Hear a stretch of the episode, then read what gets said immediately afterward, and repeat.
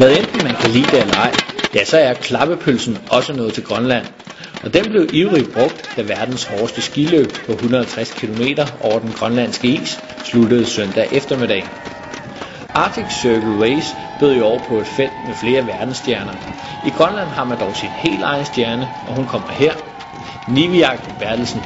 Den unge nupige vandt for tredje gang i træk, denne gang med over to timer ned til nærmeste konkurrent. Jeg synes, det er gået godt. Altså lige til sidst, det var godt nok kort i starten. Jeg ved ikke lige hvorfor. Måske fordi jeg frosset lidt i nat. Da sidst, så havde jeg bare masser af kort. Jeg kunne bare løbe. Niviak Bertelsen deltog for nylig ved VM i langrand i Oslo, hvor hun fik en række hederlige placeringer.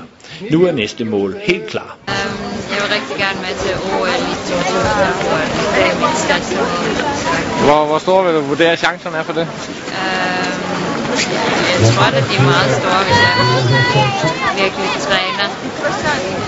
Og det vil jeg. Og skulle den unge grønlænder kvalificere sig til OL i 2014 og til med vinde en medalje, ja, så bliver det den danske nationalsang, der skal spilles, da Grønland ikke er medlem af IOC. Men ved Arctic Circle Race var det naturligvis den grønlandske hymne, der blev spillet ved sejrceremonien.